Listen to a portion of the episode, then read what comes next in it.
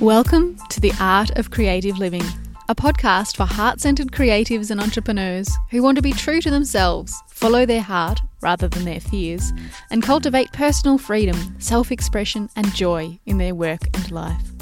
I'm your host, Nicola Newman, an award winning artist, creative mentor and business coach, writer, and founder of Flourish, the Art of Creative Living, a year long creativity school. And I'm currently cruising the east coast of Australia in a 35 foot sailboat. This podcast is for you if you're ready to be brave, follow your heart, nurture your self belief, and bring to life what you long to create in the world. And you are listening to episode 10 of season 1. Today, I'm completely thrilled to share with you a very heartfelt conversation with Bronnie Ware, best selling author, speaker, free spirit, mother, storyteller, nature lover, teacher, songwriter, traveller, and gentle rebel. She's been called many things, but above all, Bronnie is authentic and bravely lives how her own heart guides her to live, free of any such labels or expectations. I've loved Bronnie and her message from afar for years now, and always hoped to get to connect with her after reading her incredible book, which you may have heard of The Top 5 Regrets of the Dying. I was actually reading her book just at the time when we had decided to sell everything and buy a sailboat, so it was confirmation during my time of transition that this was something my heart was calling me to do. Bronnie's journey to publishing the top five regrets of the dying is a super inspiring one, too. After being rejected by 25 publishers, it has now sold more than a million copies, been published in 31 languages, and is also being transformed into a film. Bronnie and I had the most wonderful time chatting about the intricacies involved in following your heart. We explored everything from immersing yourself in the creative process to setting boundaries to allow you to live a life in line with your values to the importance of taking care of yourself while you create, why she left the stable world of working in finance, her practical advice to anyone wanting to reconnect with their creativity, and much more. I absolutely loved recording this episode with Bronnie. I don't recall ever speaking with someone who so clearly articulates and values the process involved in following your heart rather than your fears, as Bronnie does in this conversation.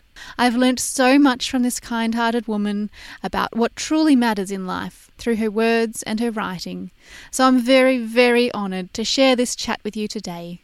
Let's dive in. Welcome, Bronnie. I am so honoured to have you on the show. Thank you so much for being here. Oh, it's a pleasure. It's an absolute pleasure. You, in my mind, are the epitome of someone who's embraced creative living. And by that, I mean you've really followed your heart rather than the crowd or been frozen by your fears. And you've carved out an unconventional life that's been full of surprising twists and turns. so I wonder if, to begin with, would you mind sharing a little bit about yourself and your life so far? Um, sure, yeah. I, I, grew up on a farm just outside of Tamworth, had a, a lot of music in my upbringing. Um, uh, music some of the time, and then uh, my parents had very conventional careers, but then they also were professional musicians, so I had to had the double mm. contrast, and um, went into a banking career straight into the job a job expected of me. Basically, just went into a bank in Tamworth when I was in Year Twelve and said, "I want to move to Sydney. Can I have a job?" And they said, "Okay," and that was it. and so, two weeks after finishing school, I was living in Sydney.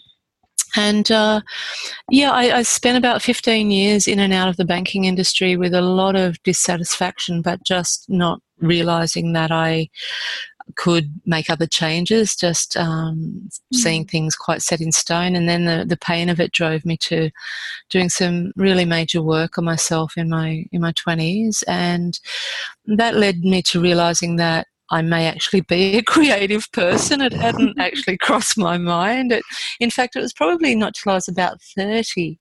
I was sitting down by the Swan River. We were living in Perth at the time, and I was sitting down by the, the Swan River and I read the book. I was reading the book Creative Visualization by Shakti Gawain.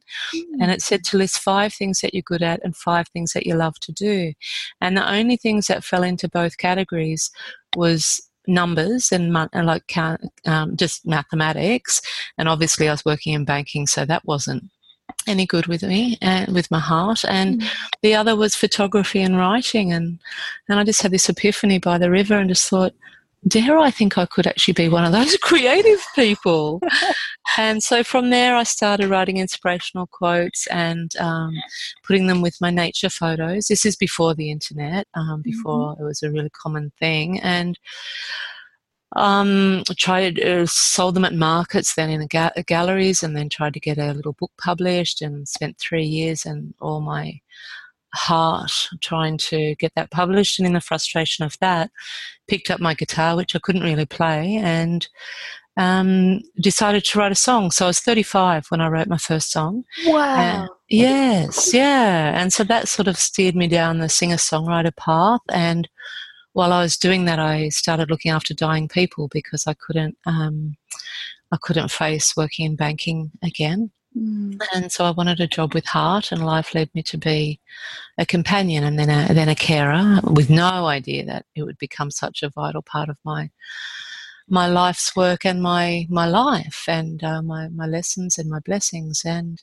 mm. yeah so that that sort of led on the songwriting career kept going and then I went from that to teaching songwriting in a women's jail, and I left palliative care to do that, and uh, wow. that led me to blogging, and that led me to becoming an author, and all sorts of things in between. And my creative juices are always bursting and coming up with new ideas. But I, I get to the point where I have to say, okay, well you know, I have to make a choice here. I cannot do every single thing mm. um, to the quality that I want to do it. And so I make choices on in which direction to go. And some of those choices I've found in the last 12, 18 months have actually been the wrong choices. And in hindsight, they were heavily influenced by other people and mm. the choices I've made where I just turn off everybody else, like turn off anyone else is saying or doing and mm. just do mm. it my way. Well, those are usually the successful choices. Mm, absolutely. And because you have to meld those choices in, uh, as everybody does, but with their amount of energy and health. But for you, that's an added challenge. Is that right? Mm, yeah, it's not not super ideal. you've got to get on with the cards you're dealt. And yeah so yes, I was, I was, really blessed to be able to conceive my daughter. I was uh, 44, and I conceived her naturally and quickly. The second month we tried, and had a very healthy pregnancy. Delivered a very healthy baby at 45, and but immediately following that, immediately following, I started getting some aches in my joints, and uh, was very um, within a couple of weeks was diagnosed with rheumatoid arthritis and thrown mm. into a, a massive healing journey journey uh, of the last seven years. My, my daughter's seven now, and um, there's been a lot of highs and lows, and but it really has been one of the biggest blessings ever because it's just called me into myself in mm. so many ways mm. that I was either scared of or resisting or unaware of, and uh, yeah. So despite the fact that I I still live with, with rheumatoid arthritis, but it doesn't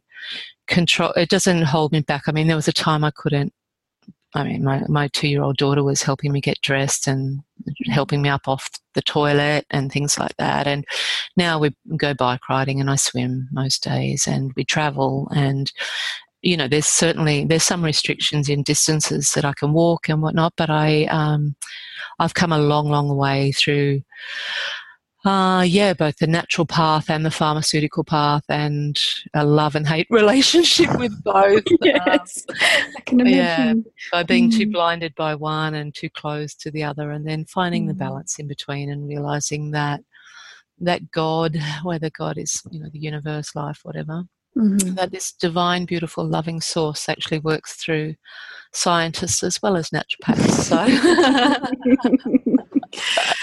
beautiful. Yeah.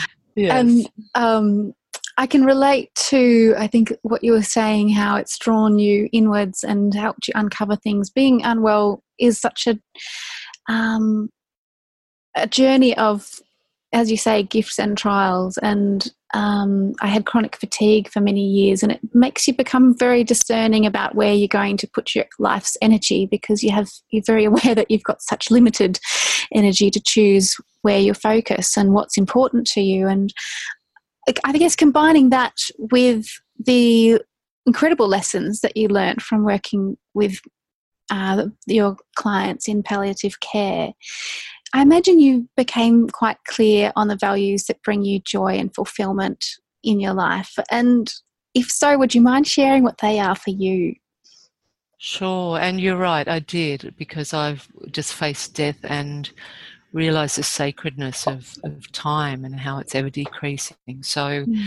Yeah, I, the priorities of joy and not wasting my energy in the wrong directions with the wrong people or whatever uh, was certainly elevated. It, it's that's an incredible blessing I've been given by so much exposure to death. Um, the things that bring me joy is having space with no plans that's probably one of my greatest joys is mm. and i avoid making too many plans um, because I, I, I learned when i was at my sickest that you can't and but what i found through that was by leaving that space so much joy just comes in naturally anyway. And so even though my health is is you know, 80% improved on what it has been i I that became a habit of not making too many plans and leaving flexibility in them and having slow mornings a certain amount of days a week. And um, so space is one of my greatest joys. Uh, mm. my gorgeous daughter Eleanor who is just such a unique beautiful child I mean all children are beautiful and unique but um, she's a born little leader. And mm. I said to her not long ago, you know, how did you get so wise? How, how, where did your wisdom come from? And she said, well, of course I'm wise, Mum. All kids are wise.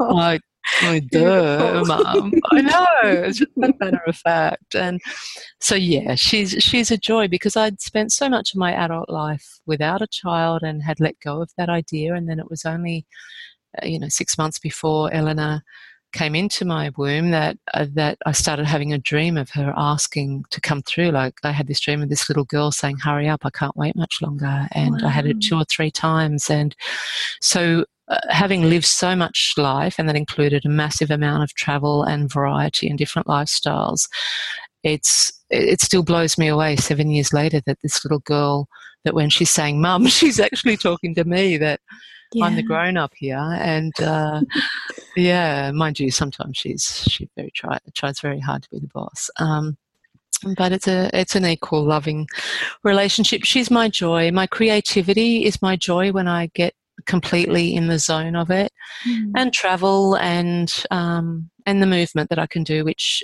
uh, the movement I enjoy the most is swimming and push bike riding. So mm. um, between all of that, there's there's a lot of joy and hanging out with loved ones. Of course, I shouldn't forget my loved ones, but um, but on an individual basis, yeah, just uh, movement, creativity, joy, and space. Mm. Mm, they're beautiful. um, and, nat- and nature. I shouldn't. Oh my yes. goodness! I, everything I do is is connected to Nature. to my connection to the earth. Yeah, every yeah. everything I do, even sitting here looking out the window at the garden. Yeah, yeah, yeah. It comes through um, so strongly in your Instagram account, your absolute love of nature, and um, and also in your books as well. I was just rereading the introduction to the top five regrets of the dying, and you thanked the magpie that was sitting in the tree near you. And I was like, yes, I love that. You know, it's. Mm. Um, it's such an important part if it's something that you feel connected to and not everybody does do that i find that fascinating. No mm. no. And I, for me I, it's, it's not even that i'm necessarily conscious of it all the time. It's just a part of who i am. And so uh, you know i can't express myself without that mm. that sort of aspect. Um, or i can but it just doesn't feel complete. I wonder if growing up um, in Tamworth and where you could play in the bush and get outside a lot would have influenced that because I read books where people who might have grown up in New York and whatnot, they're feeling a lot more disconnected and they can feel afraid of nature. And um, mm. it's a hmm. foreign concept for me. Like you, I grew up playing in the bush and it's, I feel quite disconnected yeah. if I'm not able to, to touch the earth or be near trees and things or, or the water yes. space of my life. Or the, yes, mm. some element of nature. I mm. think it is. I, I definitely think it is because I you know, I, I, grew up on a 326 acre farm, and mm. Um, and it was just incredible. I mean, we it was like out, outside you go, get out, we'll see you at lunchtime, and then as soon as lunch is over, get out, we'll see you at dinner time, and and so us kids were we were just left to do whatever, and that meant dealing with brown snakes, and it meant riding our horses to, you know, if I decided to go visit a neighbour, a friend off the bus, she was like about three Ks away, and I'd just jump on my horse bareback and go and not tell anyone. I'd just ride up the dirt roads and turn up at her place. And occasionally my mum might ring and say, you know, is Bronnie there? We, we, don't know where she is. Yeah, yeah, she's here. She's been here a couple of hours. And mm-hmm. um, yeah, so, and uh, in Tamworth, it's massive. For the, it's got a massive sky, and uh, it's actually known in Trivial Pursuit as people think it's known mostly for the country music capital, but it's actually known for its sunsets in uh, Trivial mm-hmm. Pursuit. And I had sunrise from my pillow. I woke up to sunrise in, uh, shining into my bedroom window, and a completely uninterrupted sky all the way to sunset. And I think that between the being on the land and then the love of the sky, it, it just mm. became a mm. part of my natural essence. Yeah, that makes sense. You haven't got mm. buildings obscuring everything between. No, you. nothing. Mm. Our nearest neighbour was about two k's away. Yeah. Mm. And what role would you say expressing your creativity plays in your life? How, do, how does it support you and enrich your life? Oh, it brings me alive. It just it just ignites hope. Um, it's exciting. It's it's so exciting when I'm in creative mode. I just, it, it, as you'd well know, it's, it's such a state of presence, and mm. with that presence can naturally come bliss and and joy and everything else. I just there, there's so much to to working for yourself that doesn't involve creativity, and so for the time that's allocated for for my creative outlets, it's just it's a, a happy drug. You, know, mm-hmm. you just you just as soon as I make my, my licorice tea and I sit down and I know that okay, it's not an admin day today. It's it's a creative day. I'm just over the moon instantly, and all of a sudden, you know, five hours has gone. It's like, oh my gosh, I got to get out the door. I got to get this. um, yeah, it's it's a, a, an ex- a feeling of excitement and presence that mm. that I just that nothing else can give me. Yeah. And what, what's your process look like these days? I know you uh, shared very generously in your newsletter recently that you're embarking on a new creative project. Perhaps you'd like to share a little bit about that. Sure. Yeah, there's actually another one has arisen since then as well. Since the newsletter, it's a it's a massive time of creative birth for me, and um, but yeah, I've decided to write a novel, and uh, it was just a, a, one second idea that just came out of nowhere. And I had actually asked my publisher, Hay House, if I could write a novel a few years ago, and and Reid, the the boss of Hay House worldwide, said. Okay, well, let me guess. If you're going to write a novel, the main character will be all about you. And he said, Tell me about the main character. And I said, Oh, she's got a disease. and it basically came down to the fact that I didn't want to write another memoir. I had shared so much of myself in Five Regrets mm-hmm. that I really didn't want to write another memoir, but the story wanted to be told. Mm-hmm. And he just said, Bronnie, write the memoir. And, and I did, and I'm, that's Bloom. And I'm so, mm-hmm. so glad I did because it's, um, it's helped a lot of people. Not, it's, it's not just about disease, it's about surrender. And, mm-hmm. uh, and it's helped a lot of people. So it was, and it was beautiful for me to write it in the end. So it was beautiful for me to read it. So I'm glad that you wrote it. Great, that's what we hope. Um, and of course, there's a you know a collection of short stories in between all that with Your Year yeah. for Change, which is a, my beloved middle child in the shadow of of Five Regrets. But the novel. Um, it's nothing about me now. I guess it, it will be, of course. I mean, the main character lives in a a dry climate. So straight away, I'm sort of thinking south of Tamworth, and um, in in my visuals, not not that Tamworth is a town connected to her, but in the visuals, I sort of see different old roads I used to know. And um, yeah, so I decided to write a novel. I've never written a novel, so the first thing I did within ten seconds of of making that decision, I googled how to write, how to write a novel. Love it. It doesn't matter that I've you know published three books and yes. all the rest that goes with that. It's and it, then it was like how many words in a novel, how many words in a chapter of a novel, yes. character development of a novel, and did all of that and and made collated all the notes that I that I resonated with. Then I read them all and thought, okay, that's a framework, a, you know, a bit of a guideline. Now I let go of all of that and just do it myself with that knowledge in the background. And mm. because I, I really am not a good rule follower. I've never been a good rule follower, and I really don't want my creativity stifled by thinking oh gosh, have I covered this bit? Have I covered that? Have I got the third peak of the main character's crisis? You know, it's like, oh gosh, let, let the character just lead me and let's see where we go. So it's a long term plan and, uh, and I'm not putting myself under pressure. I have mentioned to my publisher that I'm writing it and they're not generally fiction publishers. And so, and I had said that I said, look, I'm not even thinking about the publishing journey because I don't want any commitment and pressure. I just want mm. to have joy in the process of creating. And that's what it is. So that's, that's beautiful.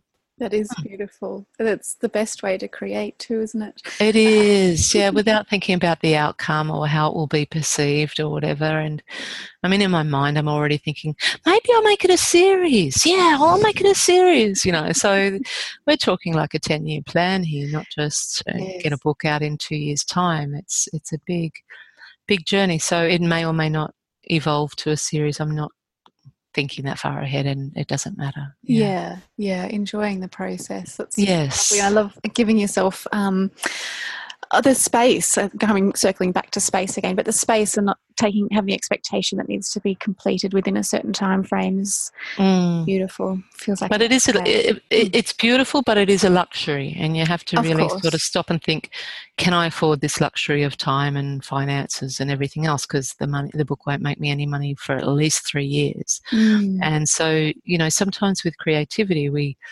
we have to um, be discerning about that and think, okay this is my um, you know, and allocate the time. This is my joyful mm-hmm. creativity. Mm-hmm. This is, or this is my open, unended creativity, and this is my project creativity with a goal attached. Mm-hmm. You know, mm-hmm. and I think that that that's actually necessary sometimes because I think all of us as creative, any any of us who have honoured our creative calling, we would happily just be creative all day long, but we have to eat. Mm-hmm. You know, we mm. have to eat and we have to honor the growth of our of ourselves. Yeah, that's a great point, and you can sort of layer those projects on top of each other, but with different time frames in mind, and and understanding that some need to be launched in two months' time, and they're going to have to be completed to the best of your ability between now and then, and then others, yes, uh, yeah, for your own personal expression and exploration and growth and development on a um, heart level and and also skill level. Mm. Mm. Yeah, but just as valid in our life's journey. Mm. And I think we can. I think that I see sometimes it's easy to let those projects slide because they don't have the immediate um, financial re- return, and it's there are times in our life when we don't have the space to create those things but also i think that it's a it, they can be neglected because it's not something that's um, I'm trying to think of the word, but cherished, I suppose, or prioritized in our culture, and and not really understood either. And um, so we end up spending time doing things that are a bit more immediate gratification, and we can miss out on that longer term mm. vision. Mm. Yeah, and it's a good point you make. They're not understood, that people won't always understand how you can be so passionate about something that may or may never, you know, may or may not be seen by anybody or be experienced by anybody else. And, and if it is, it may or may not make you any money. Yes. And, uh, yeah, but those things are you know to to not have an agenda on some creative projects is I think is is very freeing and vi- and it's very it's vital to mm. to have that um, growth in our creative self. Mm, and it can then um, flow over into our other projects because of the joy of of prioritizing our own voice and expression and following that crumb of curiosity, in, it uh, can give us energy in the other day to day things too. It mm. sure does. It's not separate; it all overlaps. Yes. Mm. Mm, I love all of that, Bronnie. Um, and I have uh, enjoyed following through your beautiful three books, and I have read all three books. They're all on my Kindle, so I can take them with me on the boat here. Um, how you've really embraced having different creative seasons in your life, and by seasons I mean times when you were so invested in your musical life and writing songs and playing at festivals and things and then that shifted and you allowed yourself to step into a new season and, and uh, perhaps it's been more about writing later on in your journey. I wonder if you could talk a little bit about that experience for you, for you, and if it's been a conscious decision or something that just happened and unfolded naturally over time. I think for any of us, it does unfold quite naturally.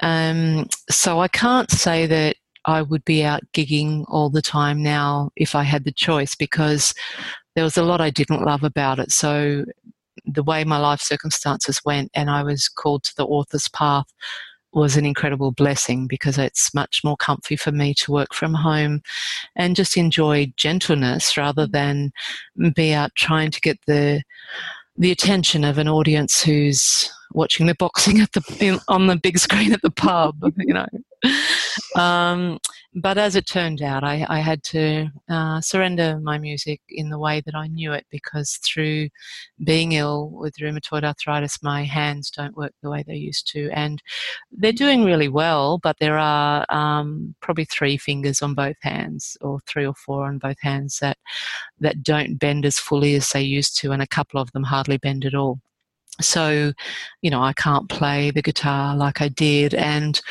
i have this little contraption that this amazing irish guy made. It's um, that you put on the end of your guitar and you just hold a lever then and it gives you five chords that you can play uh, one of the mm. audience members at one of my um, events came and told me about it, so I bought it. And it is great, but it's not the same. You know, mm. it's just the, the, creativity can't flow through my left hand at all, and I can still finger pick a little bit on the right, but not to the quality of music that I was putting out by then. And yeah, so it's been quite a journey of grief to uh, to mm. actually let go of that old chapter.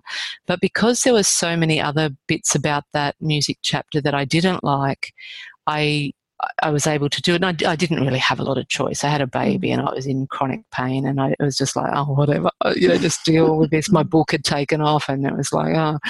It's only now that my daughter's a bit older and um, I, f- I really feel like I'm at a complete beginning again right now and that's a lovely feeling and even last night i've got a cousin who uh, rang up two nights ago said i'm coming to visit your cousin he's my favorite cousin one of my best mates and, and so uh, last night uh, we set out in the backyard and he's playing music and i played a couple with with cordelia the guitar machine thing on the end and Eleanor sung and played a little bit on her guitar, and it was so lovely just to have live mm. music in our backyard. And um, and you know, I keep getting blessings like that that inspire me to keep trying to play.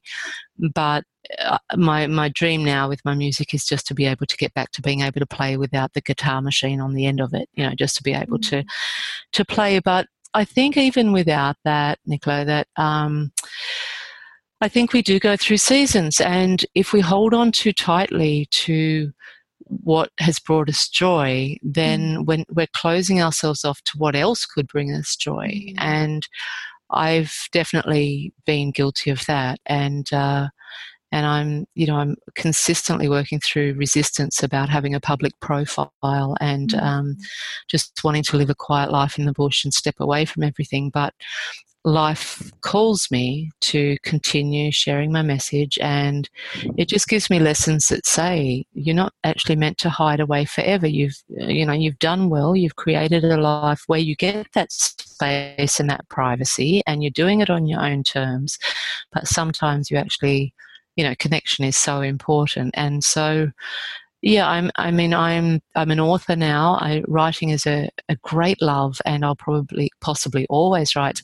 But whether writing is always the main thing I do in future. I've got no idea, and I'm I'm open to differences now because I've learned through the music that you can think you've got got the creative journey all sussed, and in actual fact, you you know it's the creativity wants to wants to evolve as well into all sorts of directions, or that creative expression. Yeah. Mm. Mm, and I think we can so easily put ourselves in a box if we've had success in one area or we've been down a certain path for a number of years, and then we can attach our identity to that. And then, um, as you say, we can miss if we and there's there's an industry all around that as well. So there's peers and the whole gamut that comes with it, um, and we can mm.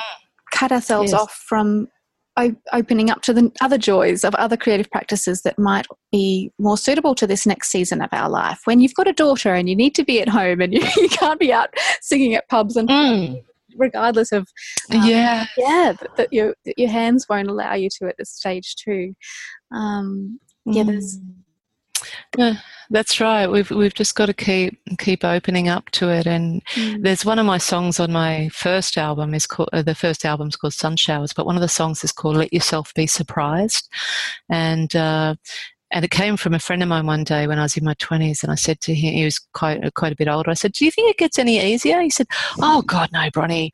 He said, "It doesn't get easier. You just become more equipped to deal with it." Yeah. And I said, oh, okay, okay. And I must have been in a rough time or something. And he said, but you've got to let yourself be surprised sometimes too. You know, sometimes life's got some really good surprises for you. Don't don't think you've got to work it all out yourself. Let yourself be surprised. Yeah. And so I ended up that that became a bit of a mantra for me. And ten years later, I wrote a song called "Let Yourself Be Surprised," and I stay with that now. I, I just think, okay, well, at this point, at 52, you know, when I was 21 and married to a shocking in a ma- shocking marriage with a mortgage at like 19 and thought my life was all sorted and whatever. And now you know and thought I'd just be a banker and a mother and everything by the time I was 30 and then it's all ended up this way and I travel with this amazing kid and you know she's got a gold card for frequent flyers and I've got a platinum and you know it's it's just we've got to let ourselves be surprised because there are so many lifetimes we can fit within one life.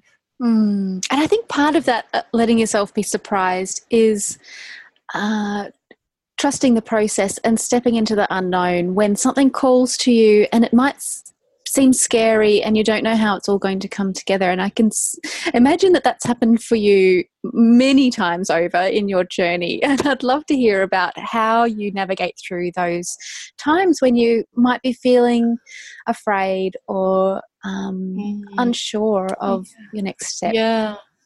There's been plenty. Um, they've nearly all been money related mm. um, in the sense that I've had a project and I haven't known how to pull it off. Mm. And one that you would have read about is um, the night before I was due to start recording my first album, I had no money and this woman just came into my life out of the blue and gave me five grand cash two days later. Yeah. Um, just before I started the songwriting program in the in the jail, um, I, I was without a car for a year or two before that. And in palliative care, your wage is very inconsistent because your people die and you need a rest and then you get back into it. And it was very mm. low wages as well. And I was unqualified in anything. And, uh, and then out of the blue, I was someone gave me money for a car, a van, so I could carry the equipment to the jail. And uh, yes, yeah, so I was given basically given a car um, at the eleventh hour, always at the at the eleventh hour. And mm. what I've found, and I mean, there's been the smaller ones leading up to that, even not knowing where I was going to eat, if how I was going to eat, or where I was going to sleep, and just mm. goodwill coming my way out of the blue. So what I've found is every time I take a leap of faith, well, basically, I just keep honoring my heart mm. and I try and get logic completely out of it, which is really hard. You know, mm. it, puts, it makes it hard on yourself as well as dealing with with getting rid of logic sometimes. But for me, logic often gets in the way if I try and think of logical ways. I, it's just not how my life really works. It, it works by faith. And mm. so if I just keep, I just get this message that is so clear in my heart that I have to do this and this is the time to do it, then I just start taking the steps toward it. And, um, and then hope and trust that that something will come and save me and make it possible the mm. extra the missing pieces and it is a process of surrender and it's a process that i sometimes hate passionately where i think mm. oh my goodness bronnie why can you not just not be you know use logic and just take the the regular steps and da da da da da but when i sit back and look at the times i've done that my projects haven't worked they've failed or cost me a stack mm. of money or um, there's been no joy at all in them, and uh, you know that that doesn't then trans that feeling transfers out into the world with it. And so when I let go of all of that and just go back to my heart and what she's saying and um, you know just the, that loving guidance because it's such a clear relationship i have with my heart mm. and if i'm brave enough just to let go and let god and just keep working towards it and be courageous I just, you know, I deepen my practice of surrender. I deepen my faith. I work through new layers of absolute fear and terror sometimes, like, how the heck is this going to pull off, you know? Mm. But I just stay with it because I know from past experience that it does. And every time it, it lands, the miracle that I'm looking for lands, every time I think, why do I doubt it? Haven't I learned this by now? Why do I even have to doubt it once? This is life wants to support us, and all we have to do is get out of the way. Mm. And about that process of getting out of the way, it can be quite painful and challenging, but it, it does create miracles that the logic logical mind will never be able to do.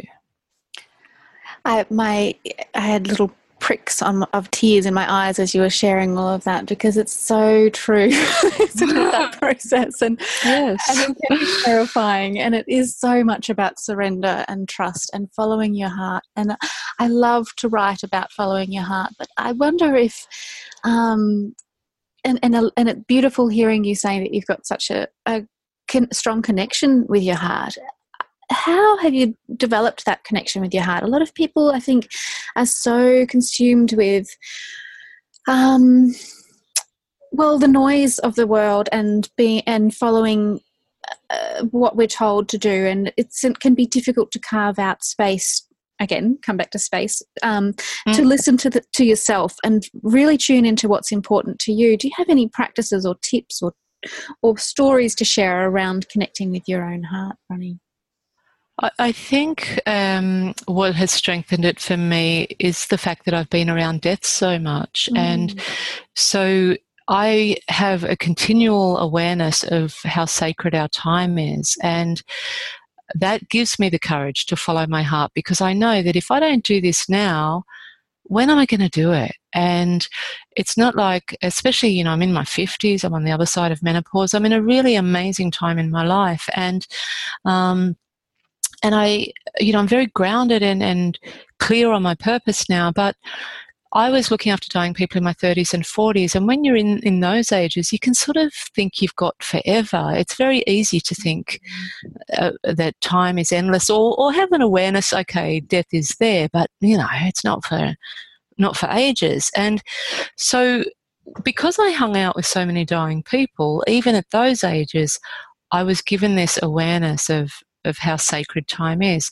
So I'd started thinking in my 30s and 40s, like, okay, if I don't do this now, when am I going to do it? Because I might put it off till I'm 50 or 60, but then I might regret it. And and honestly, the, the teachings of regrets from the dying have shaped my life in so many ways. Mm. So I think that for anyone to connect with their heart is to realize is to face the fact that they're going to die mm. um, because we are and you know regardless of what our beliefs are of a beautiful you know onward journey beyond that it, it's the fact is as who we are in this life me as bronnie you as nicola you know in this life we are on limited time and we are going to die and so if you do that it lets go of all that noise and or, or it starts diluting all that mm. noise And then the heart can be heard more clearly because all that noise is away. And then when you have that awareness of death and the sacredness of time, and not in a way that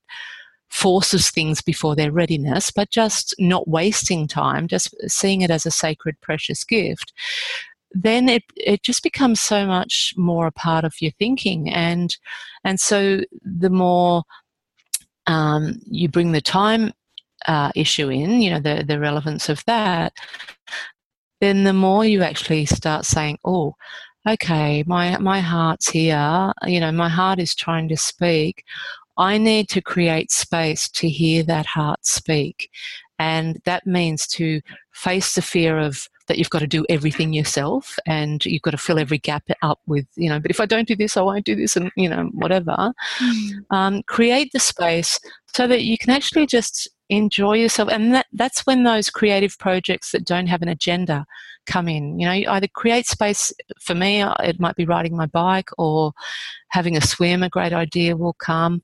Mm. But it can also be through those creative projects that bring you into such a place of presence providing they're not the projects that you're just having to, you know, there's so much fear or logic attached to where the journey of the creative project. Mm. So if you can just give yourself that space to, for joy, for the things that bring you joy, then you'll start hearing your heart and connecting with it more anyway.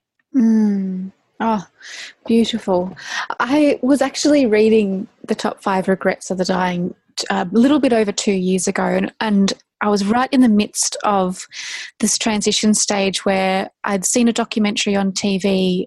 Um, actually, I was in Narrabri, just up the road from. Oh, town. right, okay. Yeah, and, yes, yeah. Um, my husband had been working in forty-seven degree heat, and and I was miserable living out there because I'd left my friends behind, and I wasn't enjoying things. And I saw a documentary about a young couple who were living on a boat and they were sailing through French Polynesia. And um, I was like, that's what I think I would like to do. That looks really good. and I said, How would you like to live on a boat? And he said, Let's do it. And literally within oh three goodness. months, we had sold everything, sold our house.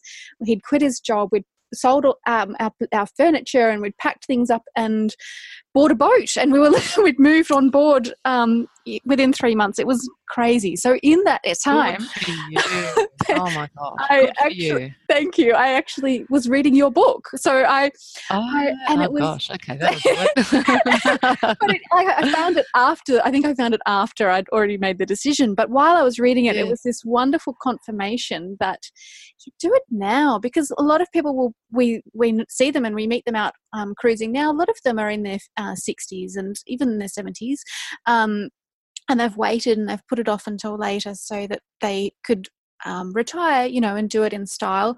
But we were like, let's do it while our we we don't know how our bodies are going to sustain us over the years ahead, and this is something that we'd like to do, and let's try it, and let's just jump in and once and trust mm. that the net will appear. And um, new financial you know uh, income streams we had to come up with and develop and move things around in the business. But it, as you say yes. when you follow those threads of desire and and that impulse the the universe and god and will will rally to to meet you there at the 11th hour quite often. And, and, then the funny thing was um, we moved on board this tiny boat and then i got the largest commission of my whole career for a 12 by 3 meter painting that again yeah, logic it was like oh my god but um, it was yeah things pop up don't they?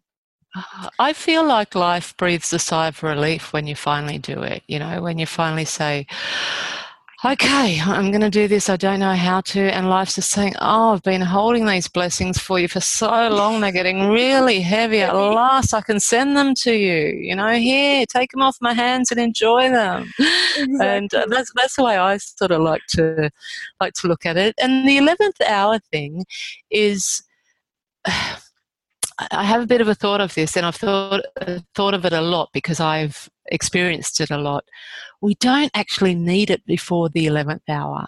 Oh. We ah. only need it when we, you know, at the eleventh hour because we think we need it before, but that's just security, you know, mm. to to get through our fears. We get it when we need it. We don't need it before the eleventh hour, even though we think we do. Mm. We actually don't. Mm. Yeah.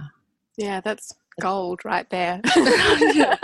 it's, it's helped me a lot when I'm thinking, oh my goodness, come on, you've got to you've got to crack soon. Come on, where's this solution? Yeah. And then I think, oh well, clearly I'm I've just got to stay present and Yeah, going and do the thing that's the Yeah. next thing you know you don't need to have the publisher for your book until you've written it bronnie and you've submitted it to No. how many publishers did you write to like it was amazing your story about finding Yeah, oh, Five Regrets was was rejected. Well, my first book, my little um, photography and inspiration book, it was rejected for three years straight, and they were paper rejections in those days, and it was about a three-inch pile of Wow. rejection letters for that first one, and a lot of them said it's beautiful, but our color quota's full for the next three or four years, whatever. Mhm. Um, but yeah, Five Regrets was rejected by 25 publishers, and so then I put it out myself. I just said, "Oh well, stuff, yeah, I'll do it myself." and um, and then I was offered a publishing contract with Hay House in the same 24 hours as my daughter was born, Mm. and um, yeah, it's now in 30 languages with a movie in in the pipeline. So incredible you don't know, you just don't know. Yeah. Mm. And from that time, um, you hinted at it before that your life's been thrown into the spotlight, and um, it's changed in many ways. I imagine just from the amount of people that now know of you and your story, and it's a very personal, intimate story. In in all of your books, all three, you're very generous in sharing your Mm. life and your ups and downs and the dark times as well as the light. And um, I think that that's incredibly brave, and it's a huge, huge gift to humanity to know to be able to share in those stories because it helps us see ourselves. And um, Mm. I was wondering a little bit about boundaries for you because you're a beautiful example of creating loving boundaries in your work and life and I see you doing it on in, on social media and also through your newsletter. I was wondering if you could talk a little bit about what sort of boundaries you found help you to navigate through this new terrain that you're in.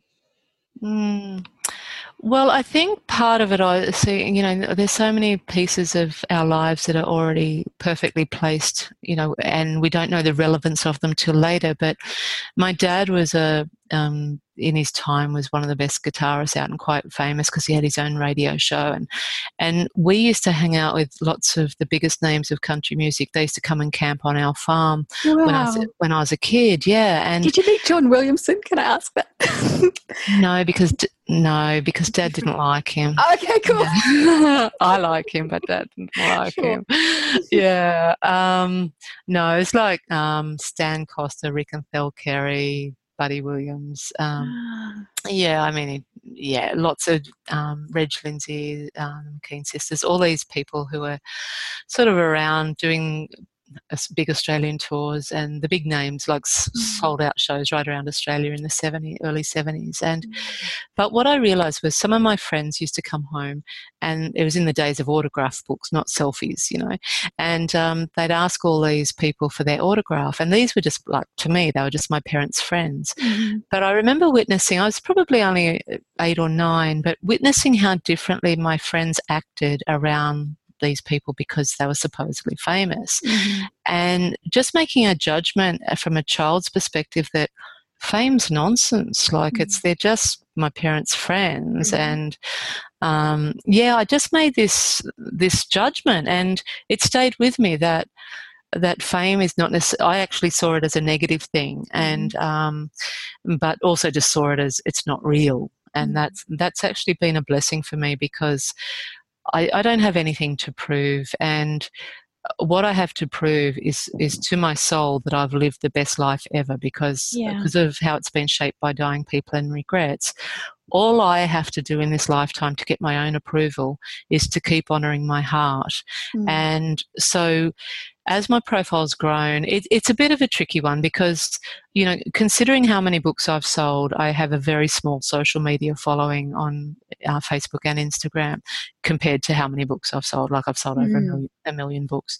And, um, and so, uh, you know, part of that I think has been my energy uh, in not wanting to grow and, and be too big and all of that. But I have to also honor the message I've been like I'm the messenger of regrets and and so Mm. I have to honor that and so I sort of made a deal with God a while back like I'm not going to play this game, this social media game, in the way I'm expected to, the way society thinks I should. Mm-hmm. I'm just going to form very rich relationships with those who follow me um, and have it all about quality rather than quantity.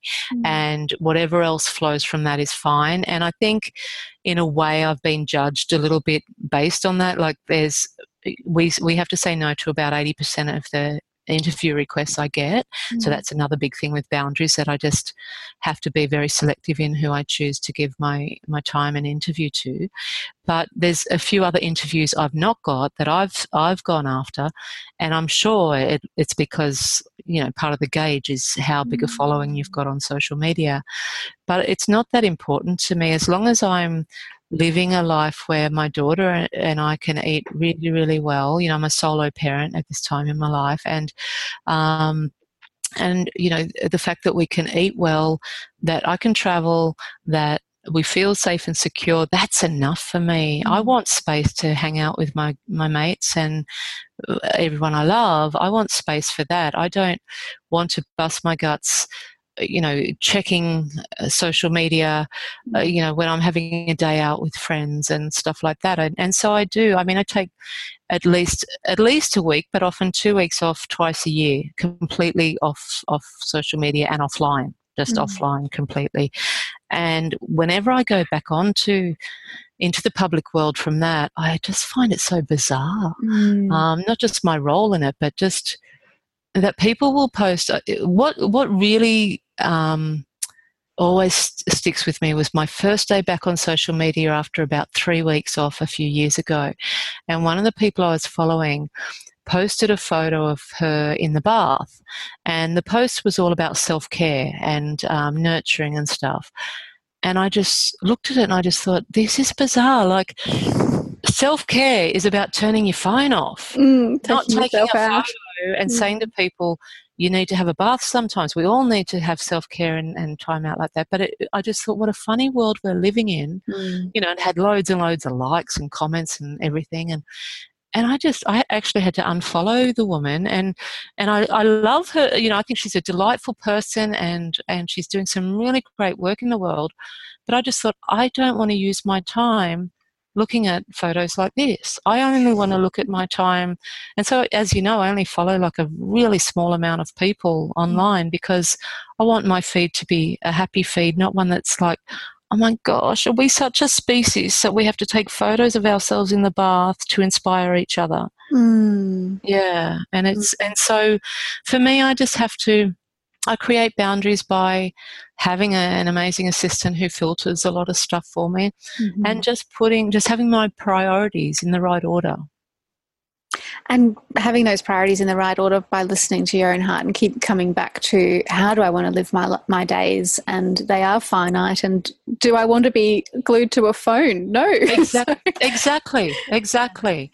Only last night I said to my cousin, he's a he's an amazing um, storyteller and he's out on a kayak all the time and he's healing himself through alcoholism and mm. he's now into he's like doing 45 minutes yoga every day and he's he's down to three long necks uh, you know of beer a day or whatever he's you know he's a mm. great a great example of turning your life around but um but I said to him, you know, you take so many beautiful. He's out on rivers all around the country at sunrise. He's, you know, he's gone today for six hours and he'll be paddling all day.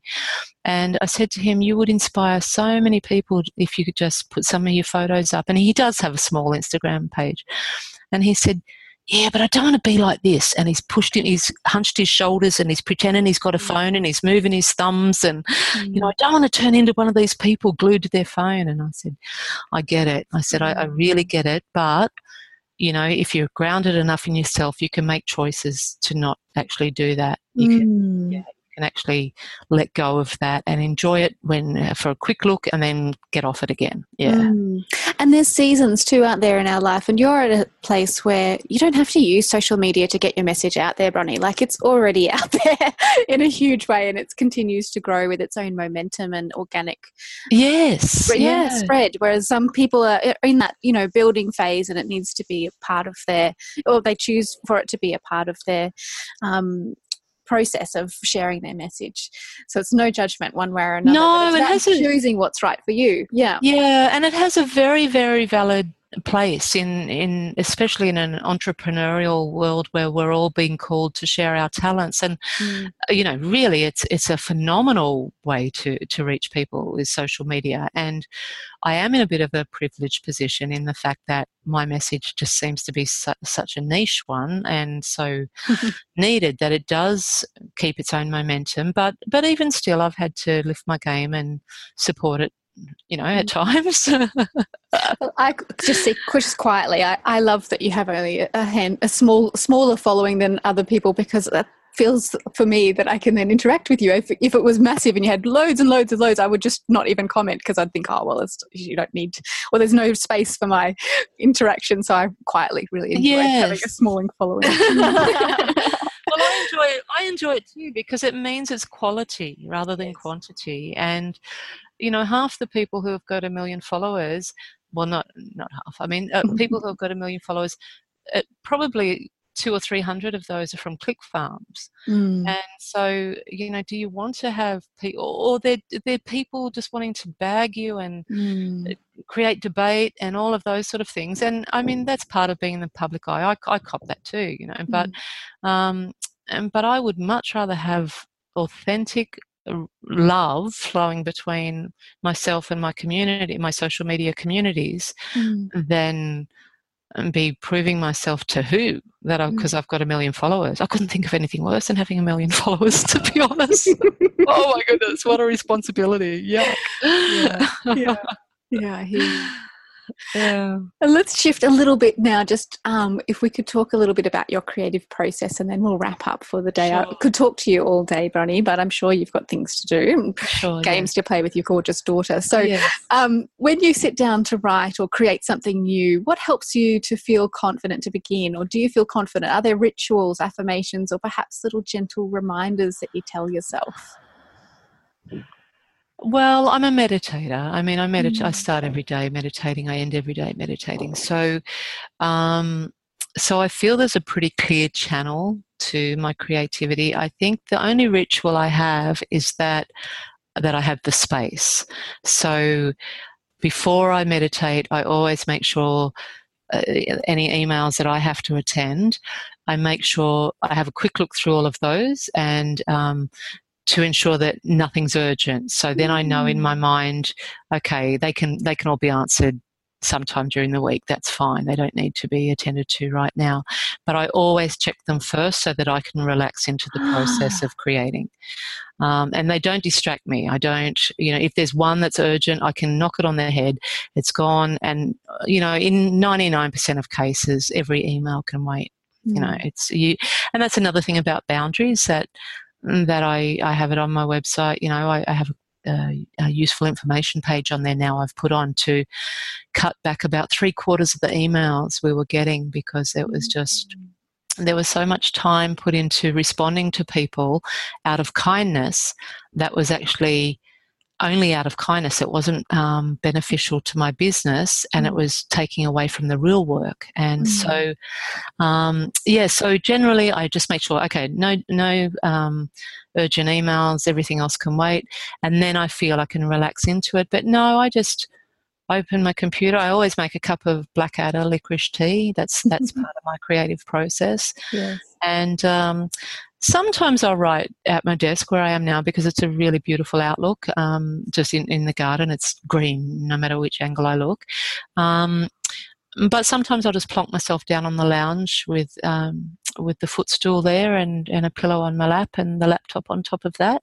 Mm. And I find if I'm writing long a long time, I like to do that because then I'm I'm in comfy mode, comfort mode. And uh, but if I'm in like if I'm editing, I'm always at the desk. Yeah, it's it's a funny thing. Mm. It's it's like a uh, the professional or the personal side of myself. Like, is if I'm just writing a new work, it's it, uh, it's still in in the personal mode. Whereas if I'm editing, it's already in the professional mode. Mm. So it depends on that. But uh, no, it's it's very much a just sit down, open it up, and because I've already meditated in the, that day, so I think that's what it is. That I just feel like, okay, God, I'm here. Let's go. Flow through me, please. Um, yeah, that's that's sort of my process. I'm not I'm not a person who writes every day, and I I hear some amazing mentor saying you've got to write every day. You've got to. And it's like oh. Mm. No, you've just got to create the space. That's the commitment to me. Is not writing every day, but commit, commit, um, creating the space. So if it wants to come every day, and I certainly write at least three mornings a week. Yeah. Mm. Mm. Mm, wonderful. And um, if you were to have, say, you had a, a lady who she might be in her 30s or 40s, perhaps her 50s, and she has felt quite disconnected from her creativity, and she's standing in front of you, and there was something that you could share with her to help her reconnect with that part of herself because I believe that we're all creative. Mm. What what would you say to her that might help her along that journey of reconnecting with her creativity? I'd say go for a walk on the beach or go and lie down on a rainforest floor. Um, go sit by a river. Uh, turn and turn your phone off and leave it in the car or at home. Like don't have don't have any form of technology with you, um, and and just just do that. Re- and keep doing it until it flows again because it will flow again if you can connect with with the earth. And without technology though like i'm, I'm really quite strong. It's such a different experience to mm. go for a walk along the beach or lie in the rainforest whatever um, with your phone not on you or in your bag right beside you. Just that lack of electricity and uh, electronics near, nearby. Mm. That's what I would say because the creativity is waiting to come through. It's always it's there, and it just wants you to reach a place of stillness and not mm. block it with fear. So if, if you can just go out and not try and solve it and just enjoy wherever you are, just allow nature to heal you, then the creativity will start flowing again. Yeah. Mm. Mm. Beautiful, so beautiful, and um, I agree a thousand times. Great, I got it right. Cool. Yeah, you got it right. um, and finally, what are you creating in this season of your life, Bronnie? Mm, so I'm doing this new novel, and um, and that's my now. I thought it was my main project, but a, about a week ago, I realised it's actually my joy, just my joy project. Mm. I am actually going to step out a bit more into the public world by creating a video and podcast series. So, mm. um, this has been suggested to me a lot over the years, and I'm like, no, nah, I don't want to do that. And, and, everyone else is doing it. why would why would I, would I do it? Yeah, everyone else is doing it. Yes, exactly. Um, but I've actually now that I've sat with it away from uh, you know it being connected to expectations of others, yes. and thinking about how I could do it um, I think one of my my lessons in creating my boundary and um, and having such a, a, strong emphasis on my privacy has it's been a little bit of a downfall in the sense of I haven't done many videos at all um, because I, I, haven't really I never look forward and I've never really looked forward to them. But when I do them, I find I'm actually quite, you know, I'm good at them. I can do them mm. fine, and and I love, and my audience loves that. They love mm. that and that connection. So I think in order to get my message to further people and to to help honour my role as the messenger for Five Regrets, that I need to allow the audiences to get to know me a little bit better, not just in my books, but uh, um, in conversation like in this in in in a hear my voice sometimes and stuff like that. And yeah so i'm you know what started off as just like oh i'll just do a series i'll just do three videos on this theme and then it's like oh no and all of a sudden now it's like okay you're doing a whole video series and a podcast series and whatever. So that's what i'm working on at the moment and the um and the book is a luxury um, that I'm also working on, but it's but I'm very aware that the podcast and the and it will be a series, um, so it won't be an every week sort of thing. Uh, mm-hmm. again, because I've I know my my capabilities and my commitment to joy, um, and I think I'm going to have a lot of fun with it. I'm, I'm, going to I'm determined to. I'm going to create it in a way that it's going to be a lot of fun for me. Mm. Mm. I love that. I can't wait to consume it in form. and I, I so relate um, when I realized I could just do a series, you know, do eight episodes and then you can have a break and then come back to it when you're ready again. That's when I went, oh, I think maybe I will make a podcast.